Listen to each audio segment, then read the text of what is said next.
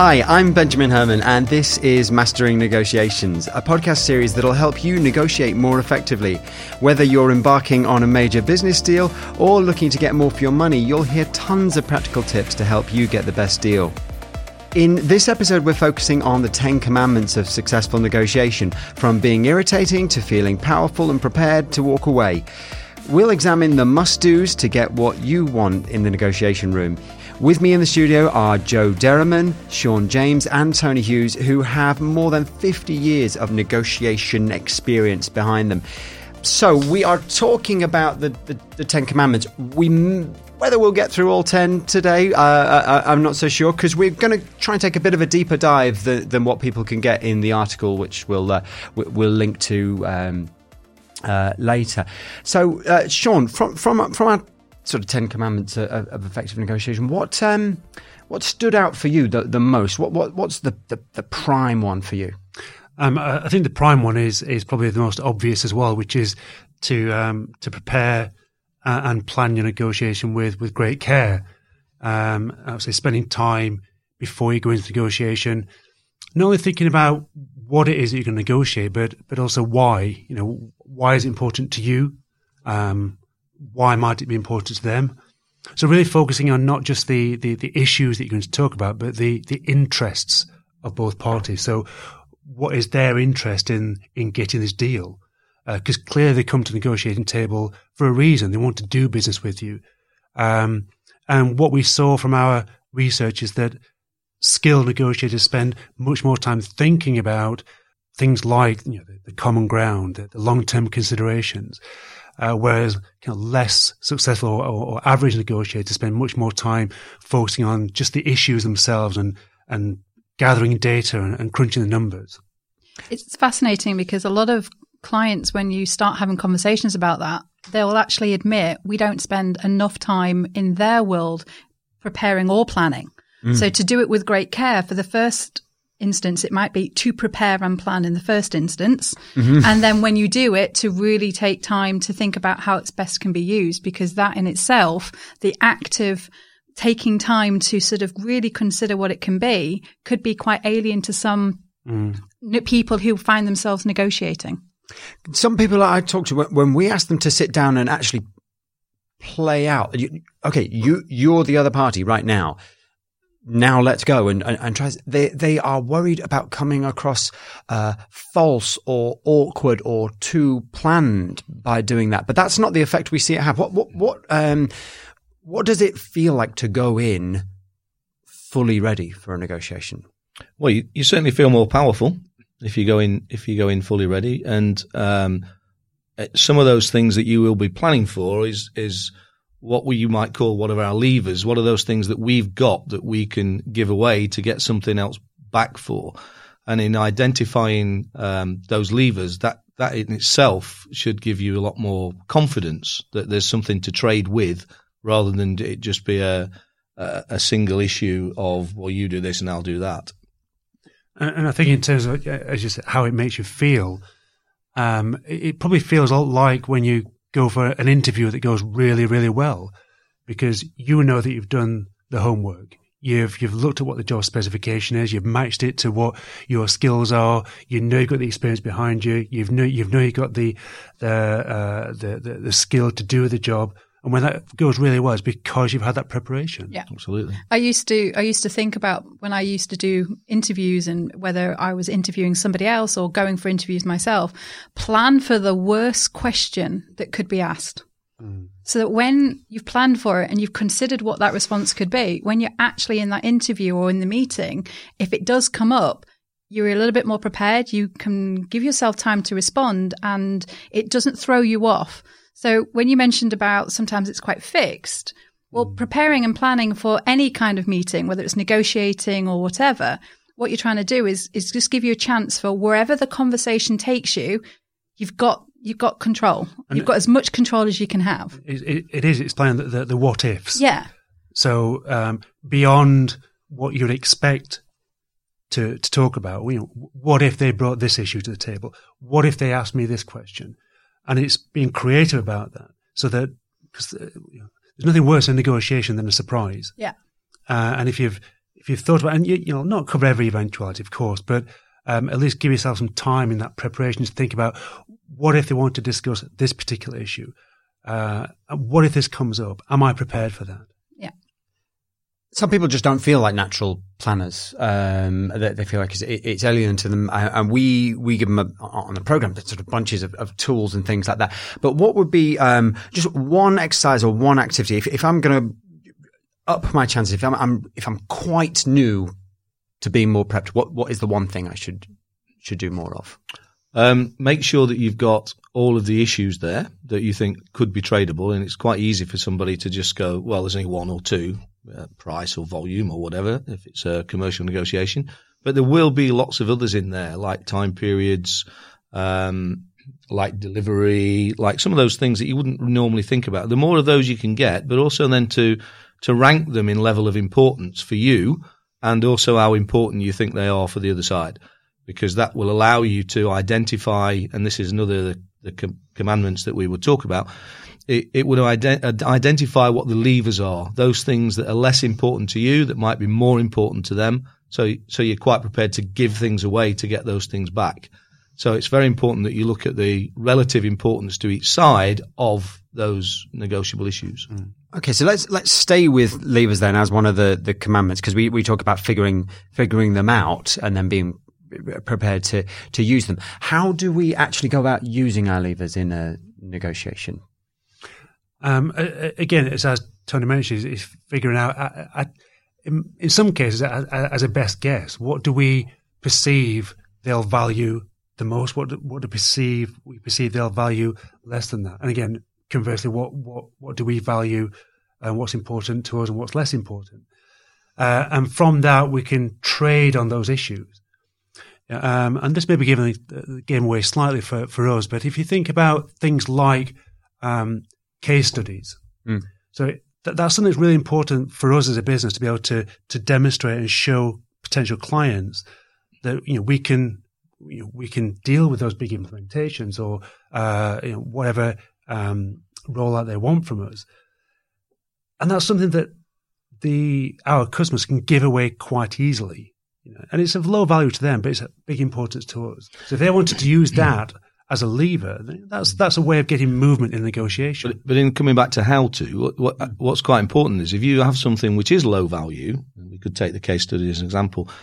It's very important that you don't let the other side know that it's low value, mm. because if and again uh, we might be giving things away, but if the other side were to say, well, actually, I, yeah, I'll do a case study straight away, then they're not going to get much back for it. If if they've got to put a lot of effort into going to different people in the organisation to check at higher levels, etc., etc., to or at least give the impression they've got to do that, then they're likely to get more back for it. So in the how tos, it's it's kind of it's kind of let let don't let people know that that it's easy for you to give something that allows you to get more back for it. Excellent. That's that that that's helpful. Um, Joe, you got a commandment for us. What? Uh... Yeah, I think one of the ones that we do get asked a lot is, you know, can we just, you know, what are the quick tips? What are the things that we need to think about? And what I've observed and what we saw with the research is sometimes when we try in negotiation to get our point across or to agree the terms is we try and use logic. And what we say is logic is not necessarily persuasive. And that can be a shock to some people when you're talking because they're very logical. They're a logical being, which is potentially what makes them a good negotiator because they can move the process forward. But what we say is logic is only persuasive if both parties or everybody in the room has the same logic. So it's more a case of don't assume that using logic will get you your argument and that it will agree to it, but think about where do both parties come from? Where, the, what's their mindset? Um, so yeah, thinking using logic sometimes doesn't work in our advantage. Well, we can be quite hooked on it though, because we we think it does, because logic's how how we reconfirm and convince ourselves absolutely that we agree with that point. So uh, suppose you noticed yourself trapped in you're you're just about to come out with a logical argument to uh, to, to convince someone of your point. What should you do instead to convince someone? To convince somebody. well, for, yeah. for, those, yeah, yeah. Um, well, I think you've got to think about it from their side. So, so for example, if let me take a very simple one about logic, but not negotiation. But if if if logic was persuasive and right, nobody would smoke. I don't know any smoker that actually says it's the right thing to do is to smoke. the way they get persuaded is for people to start them to look at the implications for them as themselves as what happens when they smoke. And eventually, you know, some of that message may go through and it may be strong enough to make the point to them. But the very fact of it's not logical to smoke isn't persuasive. You know, when you write, when you write, you may die on the side of a packet of cigarettes and you still go on and do it, that definitely doesn't mean that logic is persuasive. Yeah, and, and, and they can maybe understand the logic. Uh, they may agree with it in principle. Absolutely. But uh, will it change behavior? No, no, no. What might, but then you've got to think, well, what will change the way that they do? What will make them see sense in this case, I suppose. But, but um, even though they know it's sensible not to do it, and it may be looking at the implications of it for the people, they kill the children, all those kind of things. So, so, so when we're talking about um, about not persuading logically, we're really talking about trying to um, decide how you're going to persuade somebody, and if you and if it's quite powerful, then you might be able to just tell them, right? But uh, but that's unusual in most cases, p- persuasion is a is a combination of getting them to think for themselves by asking very good questions, uh, getting them to start to think about the implications of something and, and build value for things in that way, rather than just forcing it through with a logical argument. I also find that when someone's trying to use logic on me, if it is something I don't agree with, I have a different logical argument, I get irritated or my defenses come up because you're trying to tell me how to think. And in negotiations, that's going to be counterintuitive. You, you're getting, you're not going for the right outcome. You're not really sending the right message. So actually, thinking about is this reacting? Is the other person agreeing with me or are they starting to display other behaviors that would say they're getting annoyed with it would be another indicator of why it's not persuasive. So we're talking about a, a lot there about what's what's going on in our heads and in the other person's head. And one of the other things we say in the Ten Commandments is the idea that power is also something that's in in the head. So, uh, Sean, tell us a little bit more about uh, what, what we mean when we say power is in the head. It is a very complex topic because it it does um, kind of surround all aspects of the negotiation from how you prepare, how you plan, how you behave during the negotiation. But it's just that principle that um, it, it is a perception. It's not a tangible or real thing. And if you walk into a negotiation feeling powerful, then the chances are you will behave and act powerfully as well, and conversely so. Yeah. Uh, you know, where do we get that power from? Various sources, like the information that we have to hand, like the you know the situation uh, you know, our experience, our our status with an organization. But we have to remember that power in every negotiation is a balance. You know, they they are at the negotiating table because they want to do business with you. You know, it, it may not always end up in a deal, but you know, there's always a balance, and it's recognizing what that balance is uh, and planning for it and behaving in a way that maximizes your power.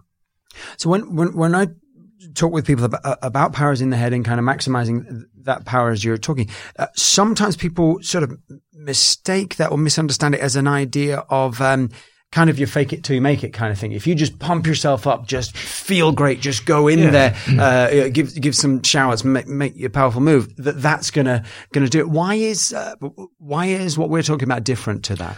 I think. Um, if you look at those areas that t- that Sean talked about about things that give you power, that's absolutely true. But the, I think the most powerful thing is knowing what happens if you don't get a deal.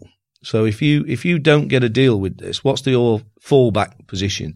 And that really does set your power. If you if you're selling something and you know you've got a great market to sell it to, if you don't make this deal, you're going to feel powerful. If you walk into that and you don't have anywhere else to sell it, then you've got to have another way of making yourself feel powerful enough to be able to, to move forward. So, so in the preparation and planning that we've talked a lot about, one of the most important things is planning what that fallback is. What's, what's going to happen if I don't get a deal? And that's, and, and if, if you've got lots of alternatives, then, um, then you'll feel more powerful what I like about what you've described there is that that fallback is something entirely different to this deal that we're talking about here. It's not about it's not about a, fallback position with this same organization or with this same other party. It's a different other thing. And and sometimes uh, people will think that their fallback is just a different worst case scenario mm. in the same room. Yes, it's not a worst case scenario on this deal. It's a different deal. Something else entirely different. And, and, and of course that make, that makes sense then. If I, if, if I feel entirely comfortable that I've got something over here, then the moment the deal I'm doing with you drops below that point, I'm comfortable to Walk away. to walk away. And that comes back to prepare and plan with great care. So one of the things that you would want to think about is what could my fallback position be? So rather than having to think about it on the spot in the actual meeting, you've come and thought and given due, mm-hmm. due care to thinking, well, what could an alternative deal with somebody else look like to improve your chances? And also to think, well, the, the power doesn't say it's not static. It's not, I've come in with this amount of power and that will stay that way through the course of a natural conversation, a natural negotiation. There'll be times when you have more power, that they have more power. And it's to recognize when can I regain it? If I feel it slipping away, if I feel that I'm doing something that I shouldn't be doing, when can I see the signs to, to re- regain that power back? So, so let's suppose I do feel it slipping away. Yeah. What's my? I'm going to keep on asking you. What's the one thing? Because I'm relatively lazy. Um, so, what, what, if I could do one thing to start to pull back? uh you know, I've got that first uh, jitter in my stomach that I just d- dropped the ball for a while, and I, I need to pull something back. What's one of the things I can do to start to pull some power back? I'd say it's using the behaviors. So, you know, asking a question. Mm. So rather than just always give information or always have to agree on somebody else's terms, maybe ask some seeking information questions, finding out why it is they want something, give some clarity or some background to where they're coming from so that it gives you chance to really consider, is this something I can agree to? Is it something I can't? And then if I can't, maybe consider explaining first what the reasons are and then saying yes or no. So sometimes just using all the, the different behaviors will give us that opportunity to c- and, claim uh, power. and asking those questions isn't it isn't just about the information you get back. Um, if you think about it, the person controlling a conversation is the one that's asking the questions. It's not the one that's giving the information. So, so purely and simply by asking the questions gives you more control, which in itself says, well, actually, I've probably got more power here than I, than I thought I'd got. Mm. Because if you're on the if you're on the receiving end of questions all the time and having to give and give and give information or concessions or whatever it might be, you feel weaker. So, so the behavior is a very, just the use of the behavior is not necessarily what comes out of it. It's something that gives you more powerful feelings. So t- to be able to use those behaviors, we have to have developed that that wider behavioral repertoire of things to, to use. H- Sean, how do we go about developing more behavioral skill? Because that's another of our commandments, isn't it? It is, and of course, you if you have a a plan, you've got then got to go and execute that plan.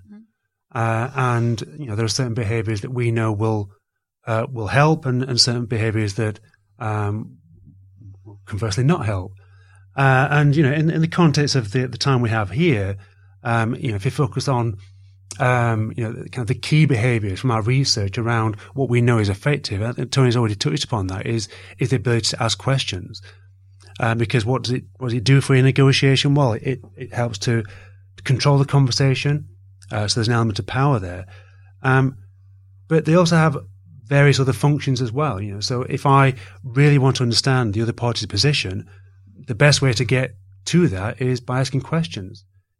Uh, things like what we call seeking reasons. You know, if if somebody puts down a um, uh, a, term that we're not entirely happy with, or we that jars a little, uh, we can react to that. We can maybe disagree with it, but actually, uh, maybe a smarter thing to do is just ask more questions about it. So, why do you want a longer contract? Why are you looking for a price reduction in the in the, in the current market conditions? So the ability to ask questions, and it's a relatively simple thing for us to, to, to, to change and to flex as a behavior, but extremely powerful in a, a negotiation context. And to put it to put it in context, over twenty two percent of a skilled negotiator's behaviour is some form of asking questions. Which is when you think about it, over a fifth of everything a nego- skilled negotiator does is questioning, not giving information, and that's quite quite high. Mm. So that's the behaviors we want to do more of as we're developing that skill. And uh, we know it's really hard for people to actually stop doing or, or, or cut down on behaviors that we say are less effective. Wh- What are some of the things that we say, Joe, uh, skilled negotiators use less frequently or use more carefully? I think the risk we have when people are discussing terms of a negotiation yeah, and especially if it's later on and you're you may be a bit more pressed for time, is we don't give the proposal much thought, much consideration. So we end up doing behaviors like counter proposal. So if you were to um, suggest, uh, for example, a, a, price of something at X, and the person responding immediately says no, why? It's kind of thinking about what is that message that what are you sending to the other person? And you've not really listened to them. You've not really given it any, any thought. So it counter proposals tend to get into more, um, a, a sort of a, a price, uh, I want to say horse trading, but you know, when we go in and we're sort of negotiating in a, in a Turkish, um, marketplace for carpets, that's maybe acceptable. But in business, we actually want to show we've given thought. So we should stop from reacting instantaneous and give people a chance to explain maybe why they've come with that term and then respond more appropriately with more um, conditional responses. And those conditional responses, when we use the word if, I, yeah. I'm prepared to, to move to your 78 if you can also give me yeah. additional volume. Yeah. Um, Tony, uh, g- give us another commandment. Well, one relates to what you just said, using the word if. I mean, if you've if you spent all that time uh, preparing and planning for this negotiation, the last thing you want to do is to give things away without getting anything back. So, so one of the simple ways of putting that is always trade, don't concede, don't just give things. Now, when we talk about the Ten Commandments, it's not possible to always stick to all of these commandments. Mm. There, there will come a time when on that example, for, um, you, you, you might feel it's right to actually give something when you haven't traded something, even if it's just to set the environment, you know, just to, just to, just to make it, um, feel nicer, if you see what I mean. Mm. Um, but as a general rule, we shouldn't really be giving things and, and unless we're trading them. And, and also related to that is all those trades are hypothetical on all those other trades happening. Mm. Okay, so so imagine it's um, it's about keeping everything up in the air, and if you listen to negotiations, you'll see that they may go on for hours and hours and hours, and and when we're watching them, we're thinking this is not going anywhere, and then all of a sudden, within the last fifteen minutes, everything drops into place, because all those things that were hypothetical are now real, and and everybody's happy, and so it's okay, it's okay. So, so you might get a summary at the end of it that goes, well, okay, we can agree this, this, this, and this, and you've said you can agree this, this, this, and this, and then and then the, the, the negotiation's finished. So it's keep everything up in the air and make sure that you trade uh, rather than just concede items. Joe, we have this commandment of, of, of don't just cut the pie, grow it. What what do we mean when we're talking about that? So I think it's that we can be fixated on just talking about one small issue or just what we think is is the topic on the on the table. But I think it's about really exploring where else you can grow the opportunity. Most negotiations in a business sense, you're looking at long-term relationships. You're looking at, you know, doing business with them repeatedly. So think about where else you can grow the relationship, grow the, the outcome, because it might be that expanding your thinking allows you to have better tradable items rather than just thinking, well, I only want this small item, this small portion of the pie. Has anyone got any examples of um, instances that they've either been involved in or heard from where, where people successfully managed to grow a pie in negotiation, actually to achieve something beyond what was uh, first in scope? Well, yeah, well, I think that's it. it. It's beyond what was first in scope, and and you may get there believing that um, it is just about everything that's on the table and slicing it up. But when you start to look, as as Joe said, if you start to look at longer term relationships, there may be more behind this than just this one deal, and it's and it's more valuable for both sides to do a deal together than it is for one side to go off and do a deal with somebody else. And then that and in that sense, then then the the opportunity will grow um, rather than just be about well this this one particular time that we're negotiating. And I think we've also got to remember with that not that there's a phrase called win-win negotiating which is used mm. a lot but not but not all negotiations are win-win you know in some cases if you're not bothered about a long-term relationship if you only want the best for you at that particular time then it's not necessarily to have a win-win negotiation a win-win is about when both sides are going to go away with something which is valuable to them. And it isn't necessarily a 50 50. Mm. It isn't necessarily that I've got a um, 50% of uh, what I wanted and you've got 50%, or even I've got 100% and you've got 100%. As long as people are going away satisfied, then, then we would call that a win win negotiation. But it is important to remember not all negotiations are win win. If you're buying a car from a car um, showroom, you probably don't care if you ever see that salesman or that showroom again. You just want to get the best deal you can at that time. Absolutely. So that, part of the uh, part of the figuring out of what someone else is going to be satisfied with is is what goes into that planning and prep that we talked about. And of course, you part of the reason you can get that deal from that same dealership is because you can walk away to a, a dealership right around Absolutely. around the corner. Um, we use a phrase that that's been spoken about a lot. Um, but basically everyone's getting it wrong. Um, and, and this is this idea, that one of our commandments said that no deal is better than a bad deal, which has been, you know, horribly, um, uh, uh, overused. Um, why is it wrong? Why, why, why are they? Well, I, am assuming that when you're saying overused, it's, used, it's been overused by usually Theresa May in regard to the Brexit negotiations. Yeah. And it, and it's wrong because under normal circumstances, no deal means you remain with the status quo. So, a simple example of buying a car. If I walk away from you, uh, as you're the salesman, I'm the I'm the um, buyer. If I walk away, I haven't got a car. You've still got it. The status quo is the same. Okay, mm. I can go somewhere else and, and get a buy car from somewhere else, and he can sell that car to somebody else. In the Brexit negotiations, that was never going to be the case. No deal meant didn't mean the status quo. We were always going to have to have a change from where we were. So it was a bad it was a bad phrase to use really, um, because it then became synonymous with the word no deal. And no deal in the Brexit negotiations actually meant just that we were going to walk away completely and things were going to be very, very different. So, but in the context of normal negotiations, what we would be saying is that um, don't just accept a deal for the sake of it. You know, if you've worked out those things that we talked about before, where your fallback position is, then if you've got that right, then you're probably better off walking away with no deal than you are accepting a bad one.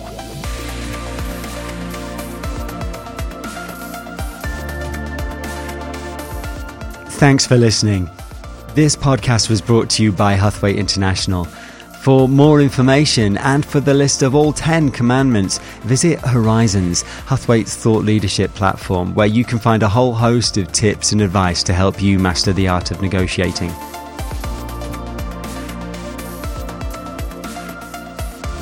Huthwaiteinternational.com forward slash commandments.